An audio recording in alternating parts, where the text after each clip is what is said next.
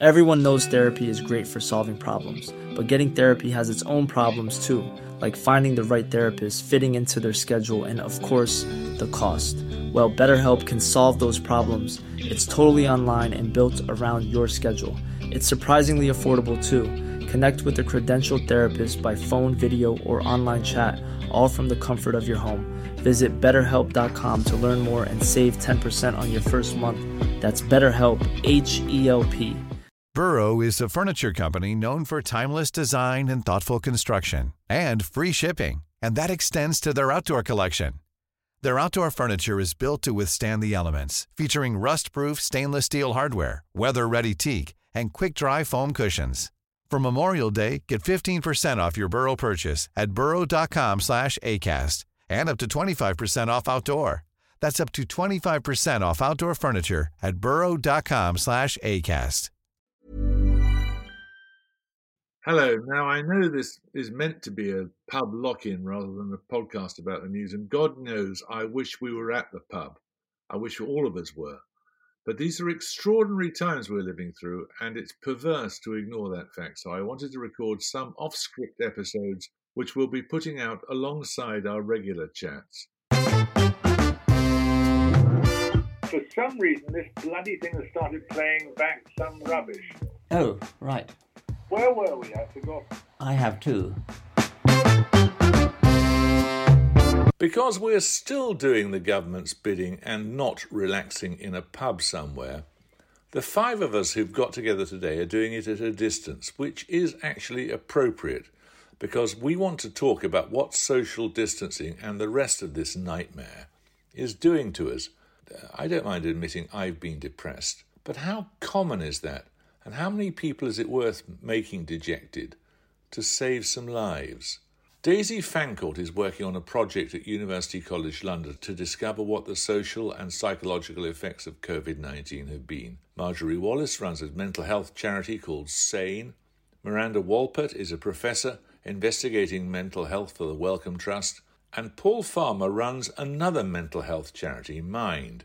He's convinced there's a crisis on right now. Daisy, let's start with you since you're running a study on the subject. What's the big picture? Is mental well-being getting worse? I imagine it is. So it's true that we have seen mental health has been worse for adults in the UK over the last nine months.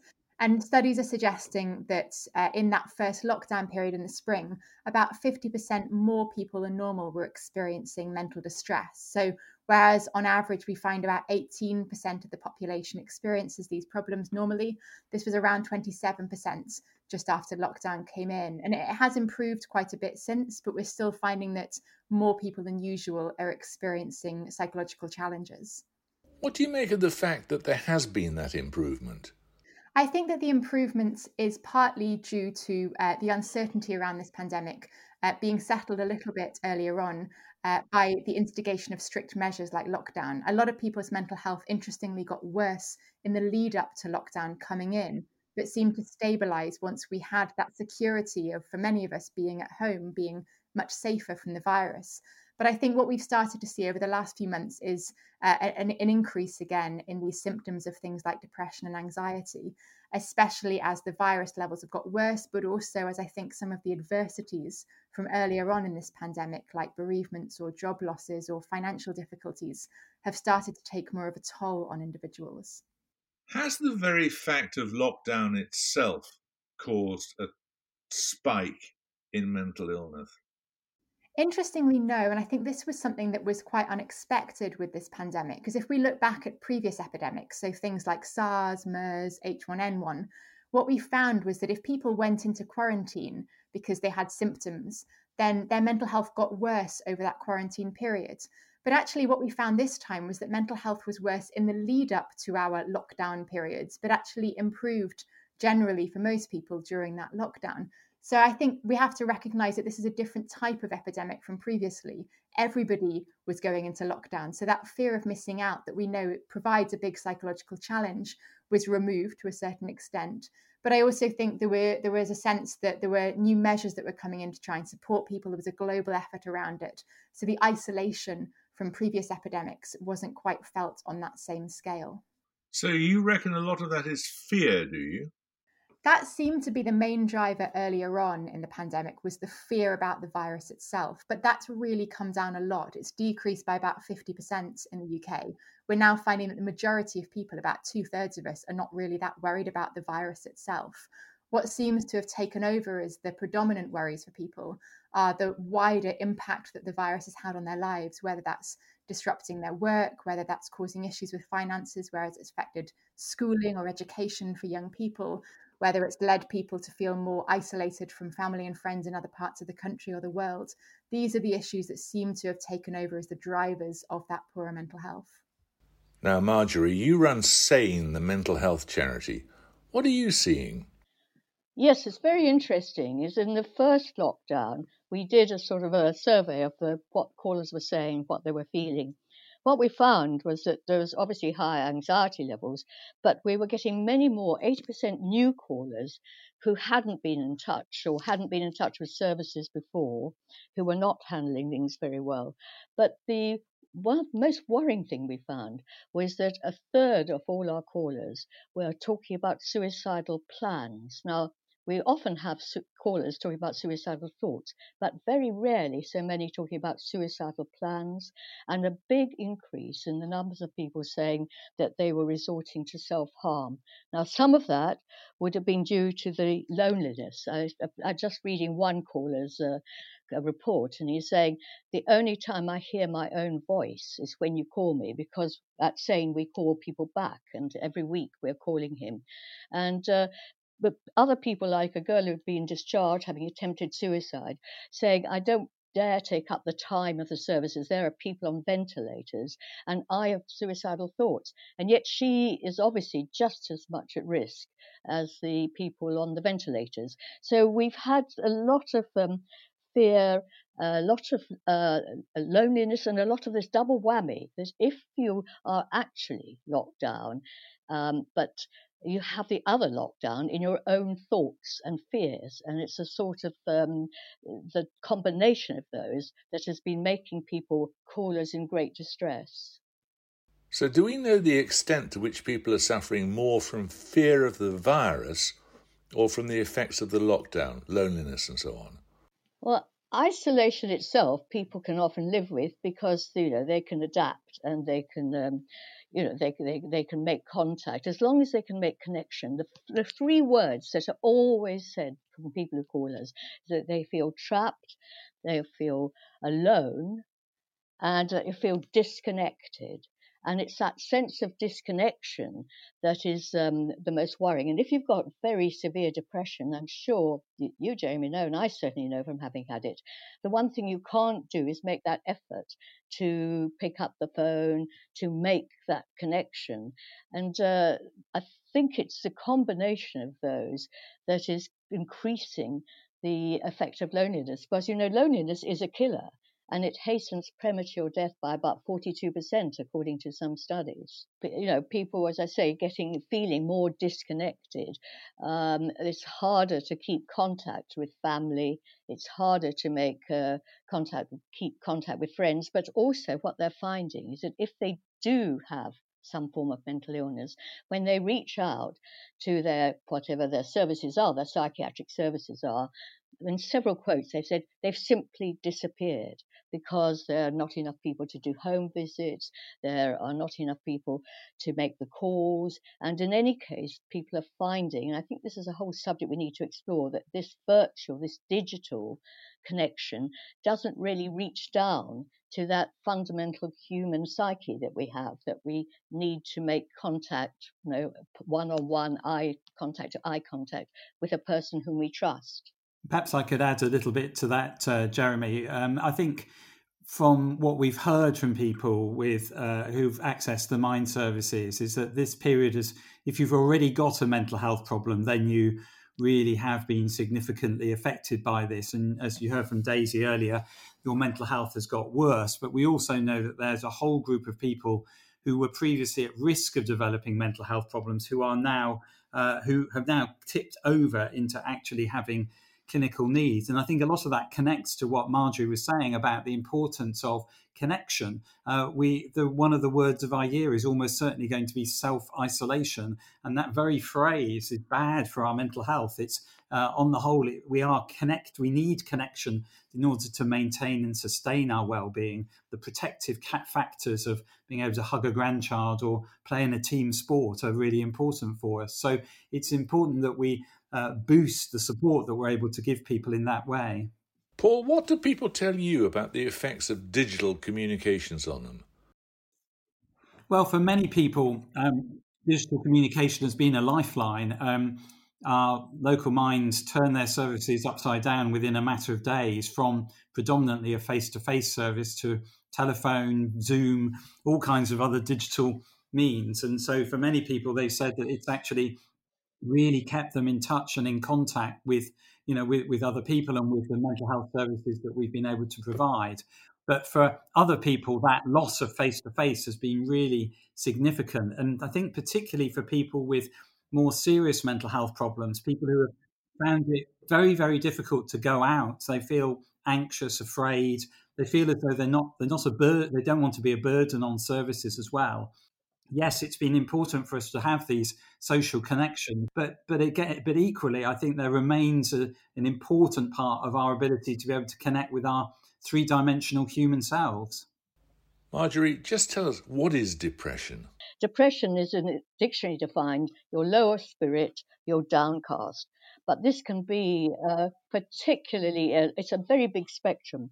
So people can have days when they feel that they're disappointed, they're downcast, things are not going well, uh, they feel blue. Um, but that is not the kind of uh, other end of the spectrum. And the other end of the spectrum, I like to think of it like the winter of the mind. It's where everything is frozen and paralyzed, that people feel that there is no end to this uh, barren landscape, this frozen landscape in which they are trapped. And it's a very, very horrible feeling because uh, they feel as though they're out of contact with the real world sometimes, and that they can never make that contact. And uh, and people feel a bit numb. They often feel they lack emotion. It's sometimes described as sort of heavy weights of particles sort of going on the soul. And uh, it's a lack of pleasure, maybe, in taking what they were taking pleasure in. And um, it's sometimes so severe that people just simply can't get out of bed in the morning. Uh, they or they can't eat or they can't leave the home. So um, I, I, think I'd like to look at uh, if I can just pay some reference to uh, Miranda's uh, father relation, Lewis Wolpert, he wrote a marvelous book called Malignant Sadness. I actually gave him the title, which he acknowledged. But what he was saying there is that there's a difference between the ordinary melancholy that we all feel and sadness that we all feel in our lives and malignant sadness. And it's a bit like when cancer cells, which are working perfectly healthy in the body, suddenly turn tailcoat and attack the body. And in this case, it's the cells in the, the mind, the thoughts and feelings and the fears in people's minds turn tailcoat and hijack their minds. And uh, they feel that there's been out of control. It's a very frightening feeling. And at that point, people with very severe depression are not really often able to reach out for help uh, and they're not able to use a digital communication. They actually need a very patient contact with somebody who will just take them through that dark night of the soul. Yes, I think it's really helpful to remember or to remind people that uh, what we call the symptoms of depression are not related to some underlying other things separate from those symptoms. That those thoughts, feelings, and behaviours that Marjorie so powerfully described are themselves what we have brought together as a sort of consensus of what we call depression. But there's no underpinning biological thing that we can point to or any other any part of the brain or part of the body. So it's really important to remember that the, the experience may be very different for different people. And I think Marjorie's very powerfully portrayed the range of things it may be. Um, but I think it's important to remember that that may may vary for individuals, and that some people may feel very restless, some people may feel very tired, some people may eat hugely. Some people may just stop eating completely. So it's a it's a very wide ranging uh, uh, uh, choice of things that people experience in this regard, and so it's important to remember that. It's interesting, it seems to me, that when you look at the age groups here, we've penalised the young to protect the old again. I think from the data that's coming through from research, that's certainly what we are seeing, unfortunately. So there were initially concerns about older adults going into this whole experience that they'd be the ones who'd be worst affected by lockdowns, by isolation. But actually, it's been the opposite. Younger groups, particularly those aged 18 to 30, have had the worst mental health across this pandemic. And that's not just in the UK, we're seeing that across countries in Europe, Cuba, China, Iran. It's coming out internationally as a problem. And I think there are a number of reasons for this, including the fact that unfortunately these groups can have worse mental health outside of pandemic situations, but also that younger adults have been worst affected by some of the adversities from this pandemic, whether that's job losses, financial issues, being cut off from family, facing displacement from their homes, or also feeling like these very formative years of their lives have been very badly disrupted. Does it have to do with young people being more sociable? I'm not sure if it's that they're naturally more sociable, but I think it's perhaps that their social lives were the most disrupted. I think for people who were older, they were more likely to be living with partners or with children. They were more likely to have a social circle that was directly connected to them.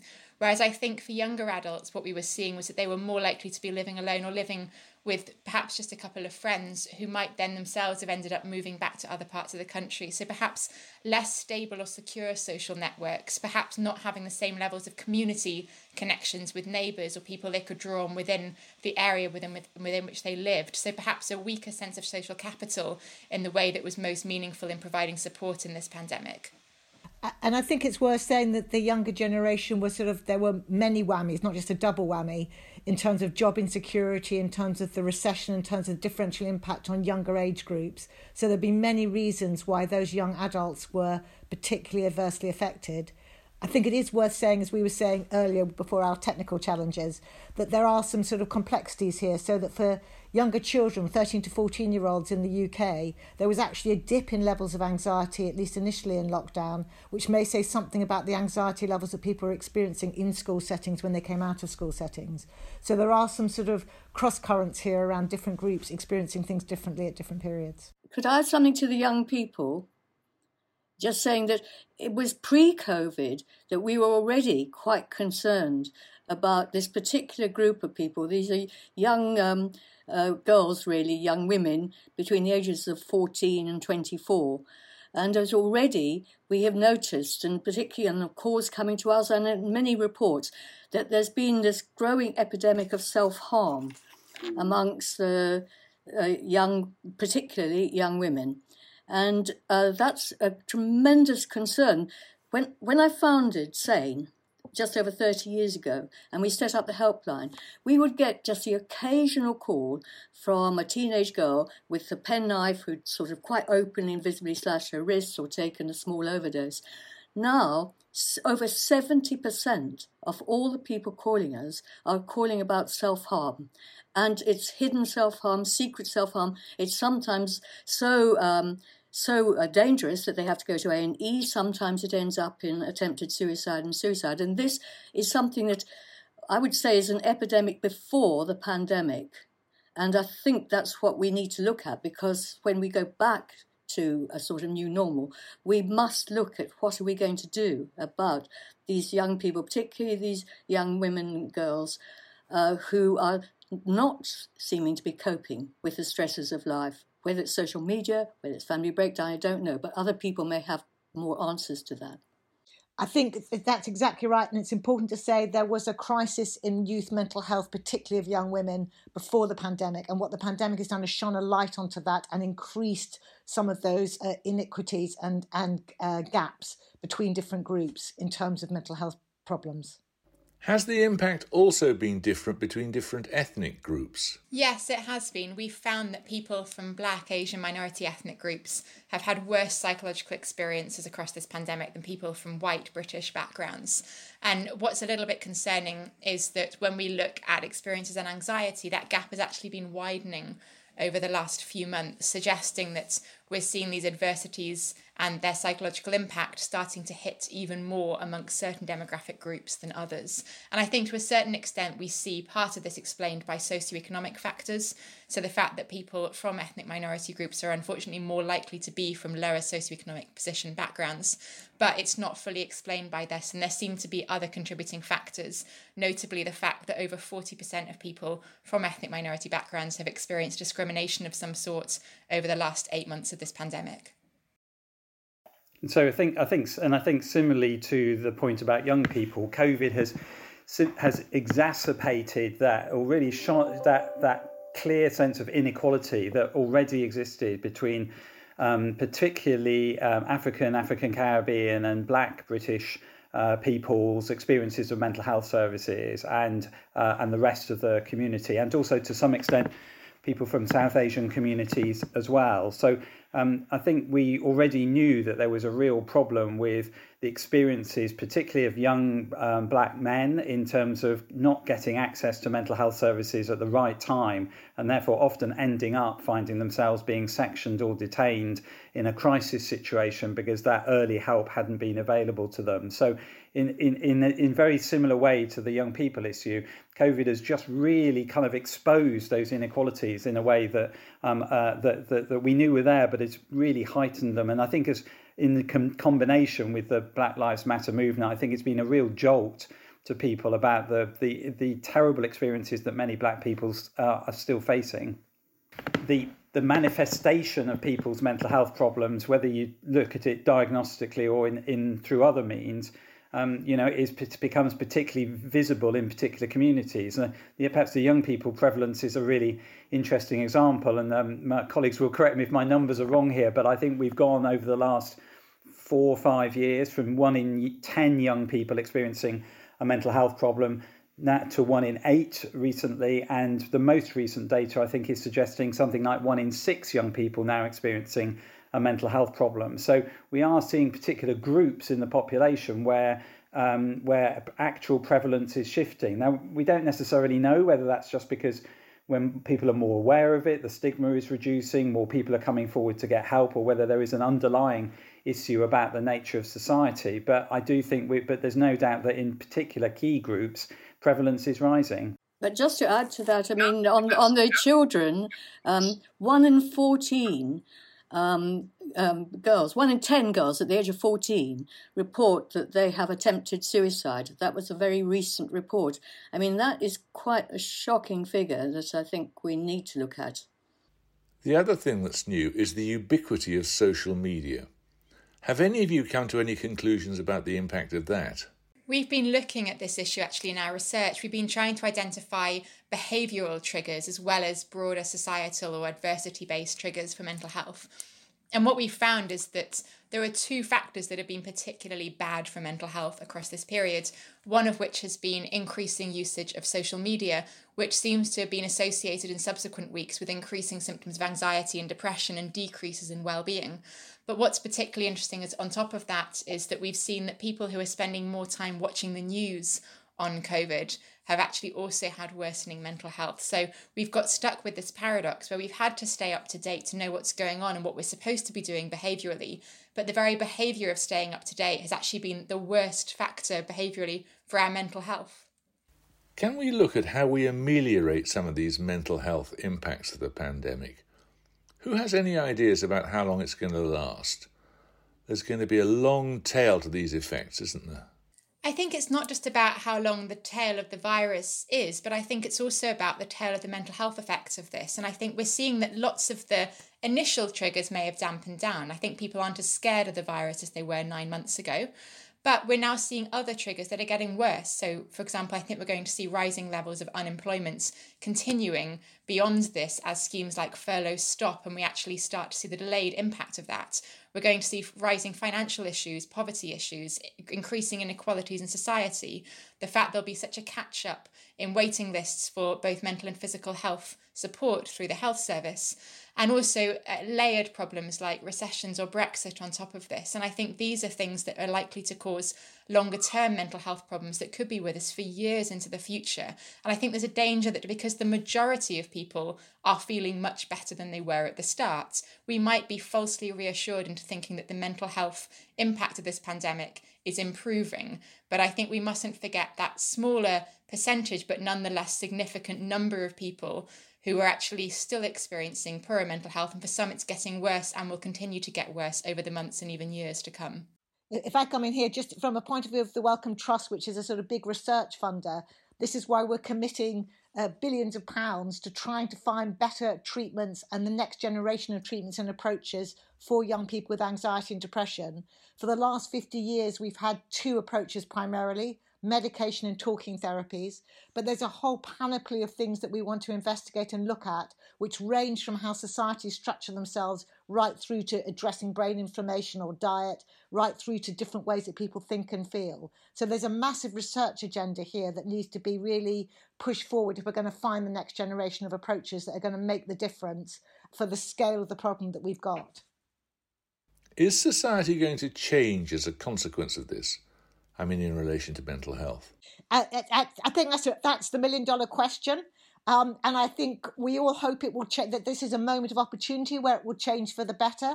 As we all know from who've studied history, often things don't change as much as one would like, or in ways that are unexpected or unanticipated at the time. So I think there's a real opportunity here for us to learn lessons and do things in a different way. Whether we as society will seize that opportunity and do things differently, I think it's up to us communally. Marjorie, what do you think about how Britain is going to be going forward after this epidemic? Marjorie, what do you think Britain will be like after the epidemic? Well, I hope that uh, at last some lessons are going to be learned. I hope, for instance, that mental health services will be much, much more attuned to people when they're reaching a point of crisis and realise that the longer people wait to get counselling or to get some help, the more entrenched the illness becomes, the harder it is to treat. What I also hope is it's a huge wake up call to how we are, where we are in mental health. I mean, you know, I've been looking at it over 30 something years. I'm a journalist like you, but I've been observing it for 30 years. And what is really sad is that we've made so much progress in other illnesses, but in the research into the mind and the body and why one person, why young, one young person can have the same background, the same traumas, and be tipped over the edge, and the other person can ride it, we still don't know. There's no vaccination that we can have to prevent any sort of depression and other illnesses and we don't have any morphine when the pain becomes intolerable. We have so little to offer people. Really, what we have still is mainly words and trust in one person to whom they can tell their story and whom they believe. And that is what's being fragmented in the mental health services. And I think that I hope we learn the lesson that we get a much more straightforward way of having a one on one relationships with the trust and that we actually now research new treatments. And I know you are at the Wellcome very much but I mean there are a few new treatments but basically most people are living on antidepressants are 30 years old. Um, there's almost no new one. There's one new one that's coming, but it hasn't got NICE approval yet. For the rest of it, we're relying on very, very old treatments. I hope this will make people say that mental illness is the new challenge, is going to be the real challenge of medicine. Everyone knows therapy is great for solving problems, but getting therapy has its own problems too, like finding the right therapist, fitting into their schedule, and of course, the cost.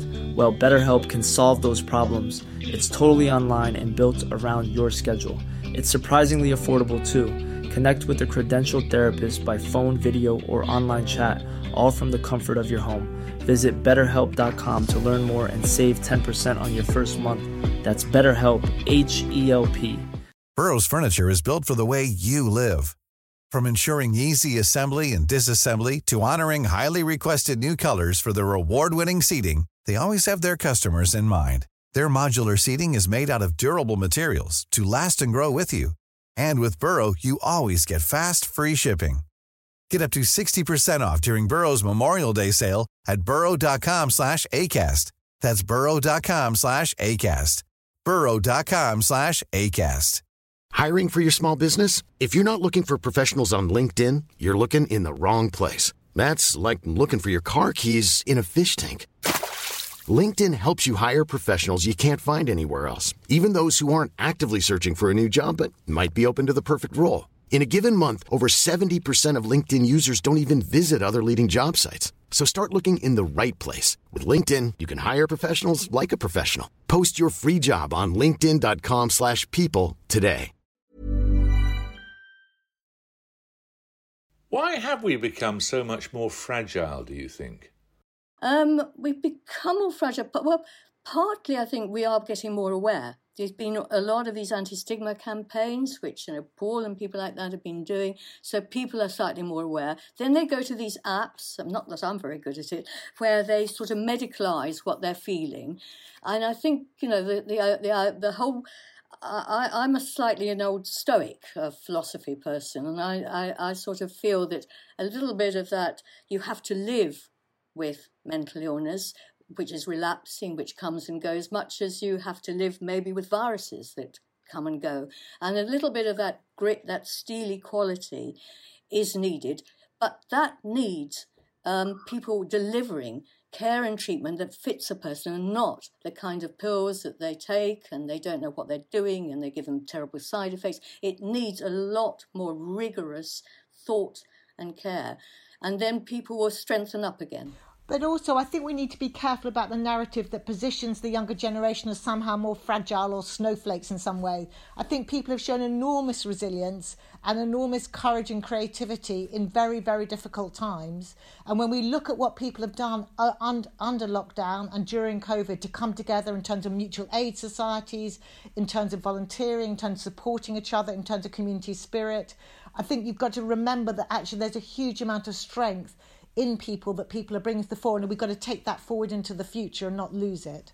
Paul, would you like to add anything to that? Yeah, I think, well, I think first of all, um, probably the vast majority of this country now understands a little bit more about what thinking about your mental health means. Uh, it's all come a lot closer to us. We've had to realise that uh, this thing called mental health is something we need to pay a bit more attention to, and I think that's been a positive um, thing. I think it's it's important that we don't pathologize ordinary emotions like grief and loss.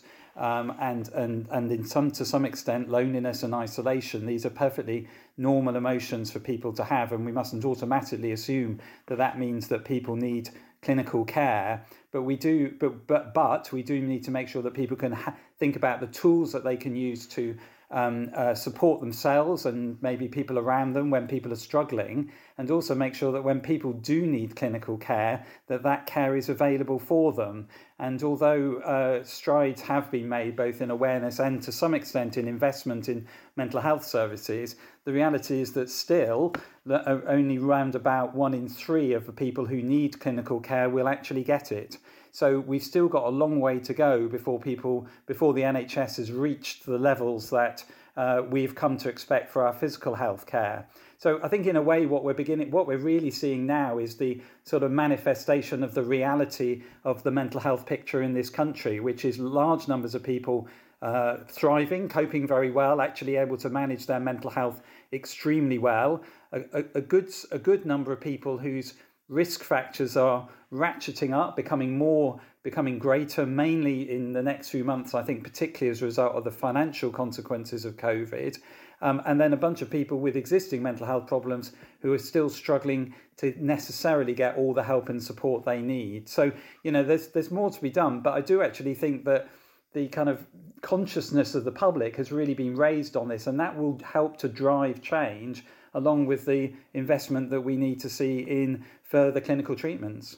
Paul, where do you get a figure like three in one people need mental health help? So one thing that's one thing that's changed significantly in in, in, in mental health NHS work over the last five or six years is we actually now have much better data about uh, who is able to access care and what the kind of in relation to the overall prevalence rate. So when we started on the five-year forward view for mental health, which is now in its fifth year, um, the uh, we were going we were looking at in some amongst some key groups, including, for example, among young people, uh, that the the rate of people who were getting getting the help was around about one in four, and that's now improved to round about one in three. Now, uh, you know that's that's NHS kind of track data. So we're now getting a better sense. We're helping, the system is now helping more people, but we also know that a lot of people just don't get the help and support they need. There's a variety of reasons for that. Sometimes it's because people don't come forward to seek help. They feel as though they can't, they don't either don't need help or don't want help. Um, and uh and also there are there are big challenges in many parts of the of the NHS with actually being able to access um, access care that care and help that they need. So there's a combination of reasons, but the the picture is slowly but surely improving. Oh, and of course the biggest issue inside mental health services is the availability of um, trained staff, doctors, nurses, um, psychologists, uh, to be able to to provide provide care. And I think it's important to add, though, that of those that do access help, about half of people who see the best help available will get better and about half won't. So we're still really struggling with finding effective treatments, even once people have accessed. I think we need to be really clear that we still are in search of the next generation of approaches that are really going to make the difference to people's lives, which doesn't mean, exactly as Paul said, we need to get people to have access to what's available, for some of whom it is life saving. But we also need not to be complacent that what we've got is good enough. We need to find the next generation if we're going to actually make a dent in this thing that affects so many people. Can I can I just go back on what Paul referred to as the shortages? I mean, we have for the last figure I looked at, we have um, uh, uh, thousand. Uh, uh, consultants to 100,000 people. And in other countries, that, that's double or treble. We have a huge shortage of experienced psychiatric nurses. I know they're trying to train them up. And we have lost almost half the psychiatric beds. I mean, at the moment, people are still going out as we speak. They're still going out of area to find an available bed somewhere in the country. And this is during lockdown, so they can't be visited by their families, they can't be visited by friends.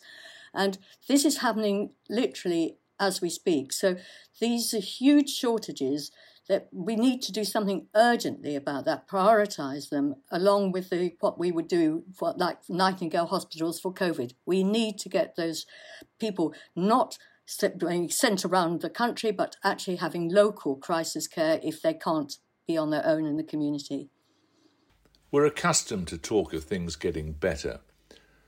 Do you four professionals in the field think things are getting better? I, personally, I do think I think things are getting better because they have been really awful, and uh, for far too long, the stigma and the kind of lack, systemic lack of funding for mental health services has meant that it has been the poor relation, the Cinderella of uh, of the health service, and indeed to some extent of wider society. But I do think over the last 10 years, we've seen an increase in public awareness and understanding about the issue. And people like you, Jeremy, have helped with that enormously. Uh, but, but, and alongside that, that has led to more people with their own experiences being open. And that alongside has led to greater political priority. Um, it probably hasn't helped that that greater political priority has arrived during first of all uh, a, a an, an, austerity period, and then secondly a global pandemic. But uh, I think the trajectory and the proportion, the kind of proportionality of investment in mental health services is is grow is growing, and uh, as colleagues have said, the challenge for the it is probably likely to be one of the big challenges for the next ten years for the health service, for the research community, and for wider society. And I think the you know the, the, the quicker we all become fully aware of that, the enormity of this challenge, then I think the better, the quicker we'll be able to, to, to deliver change. But I do think that we're moving in the right direction. I agree with Paul's optimism, but I, I just have a, a slight uh, concern that with COVID, we've seen an exacerbation of existing inequalities within society. And I think it'll a lot of the mental health response to that over the coming few years will depend on what measures are taken to try and reduce those inequalities again.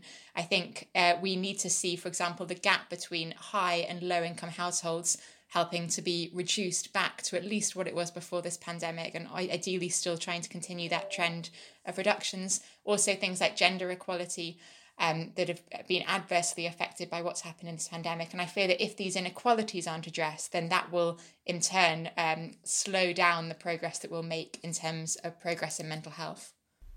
Completely agree. And I think until we see mental health and mental health solutions as bigger than mental health care and healthcare solutions, we're always going to be stymied with actually being able to deal with this issue at scale. So, issues around how we build jobs, how we create fair societies are also mental health issues, and seeing mental health at the heart of those policies will be absolutely crucial if we're going to progress. But um, I do feel a little bit sad about what has happened to mental health because we've had this tectonic shift in awareness, absolutely extraordinary change. Now, when I started off, everyone confused mental illness and mental handicap. And now that isn't the case.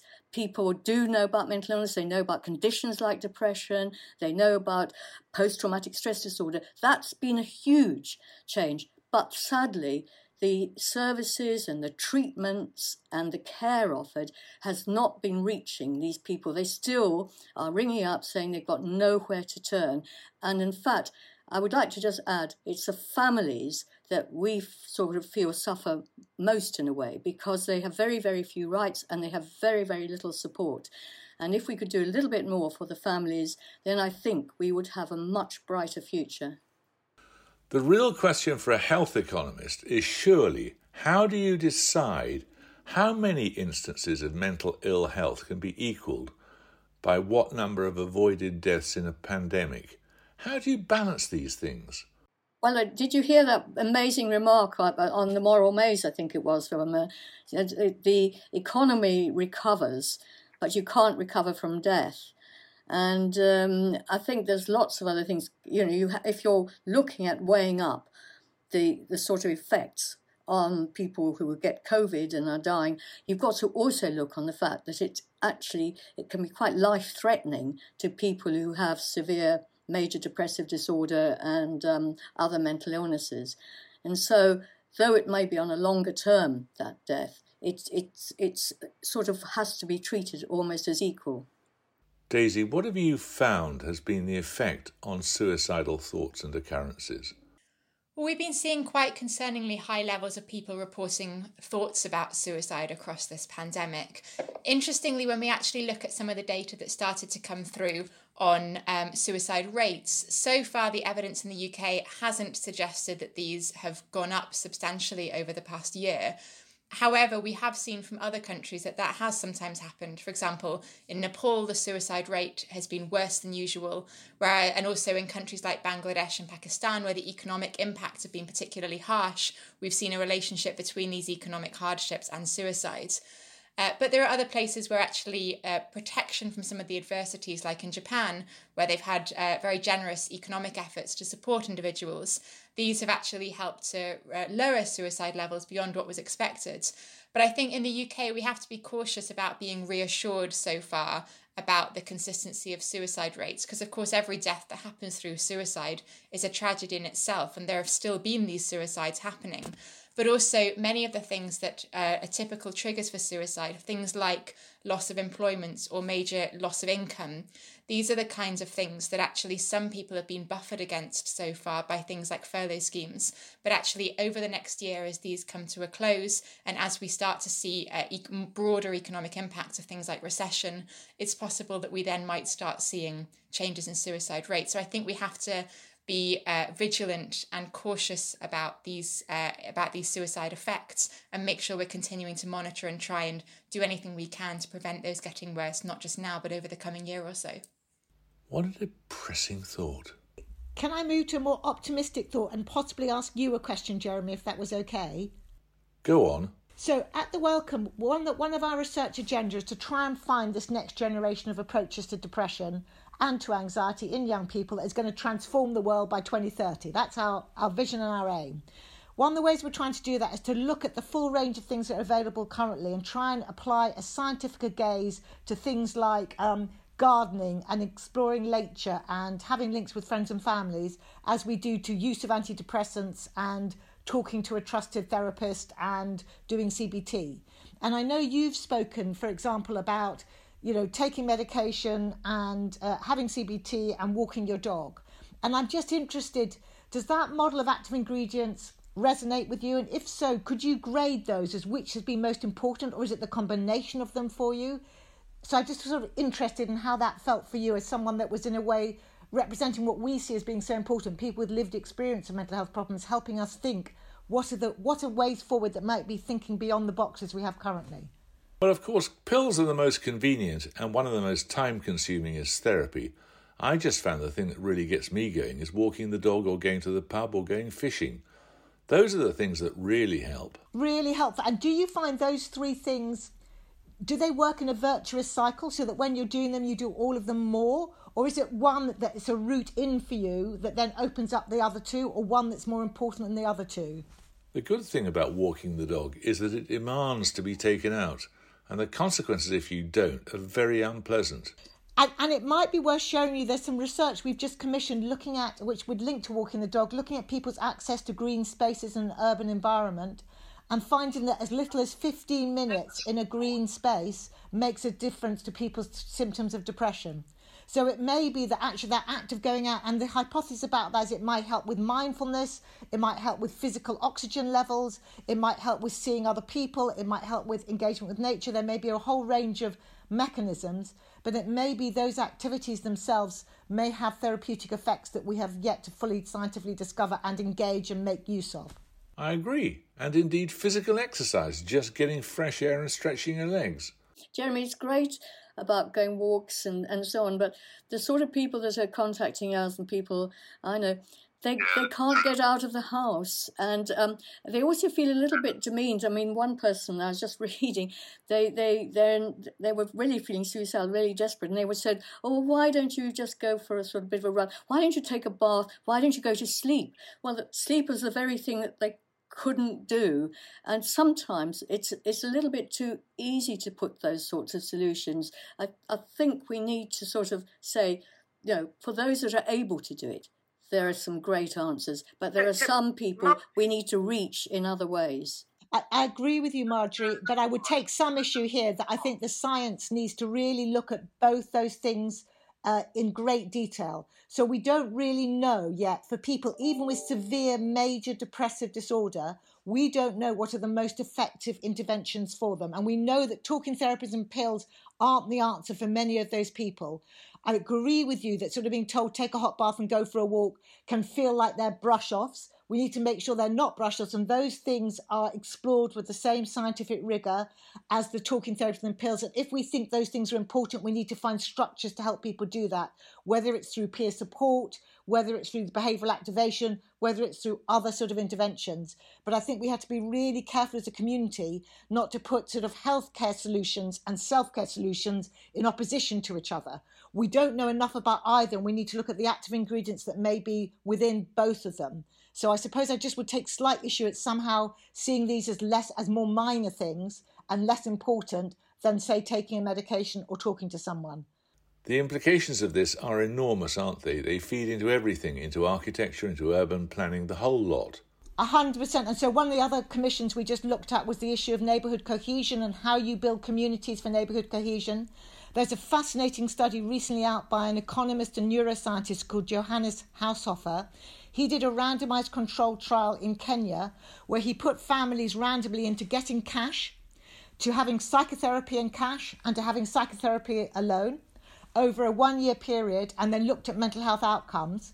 Which do you guess was the most effective? You've got psychotherapy alone, psychotherapy plus cash, just cash. Psychotherapy and cash. Psychotherapy and cash was no more effective than just cash. Do you know what the cost, which was the cheapest of those options, cash or psychotherapy? Psychotherapy. Cash. By about half. These are radical, radical findings, and we are just at the start of looking at these issues because we've had our minds closed by thinking there's healthcare interventions and then there are others.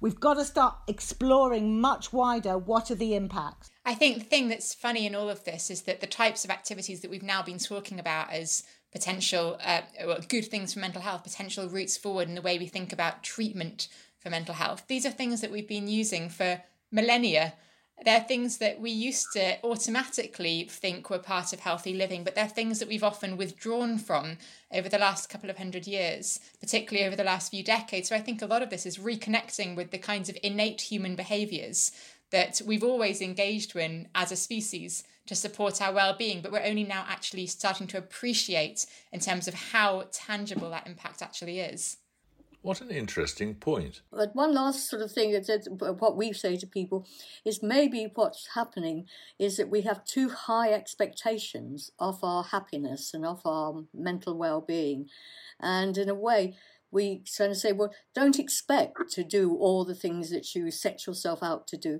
Don't expect to recover within sort of one week or two weeks. Just just try and be a little bit kinder on yourself and lower some of your expectations, and then gradually your inner resources will begin to flourish again. I mean, the other thing to note, and there's a great study by Schaefer et al. from 2017 where they followed up people longitudinally in New Zealand, followed a thousand people over time.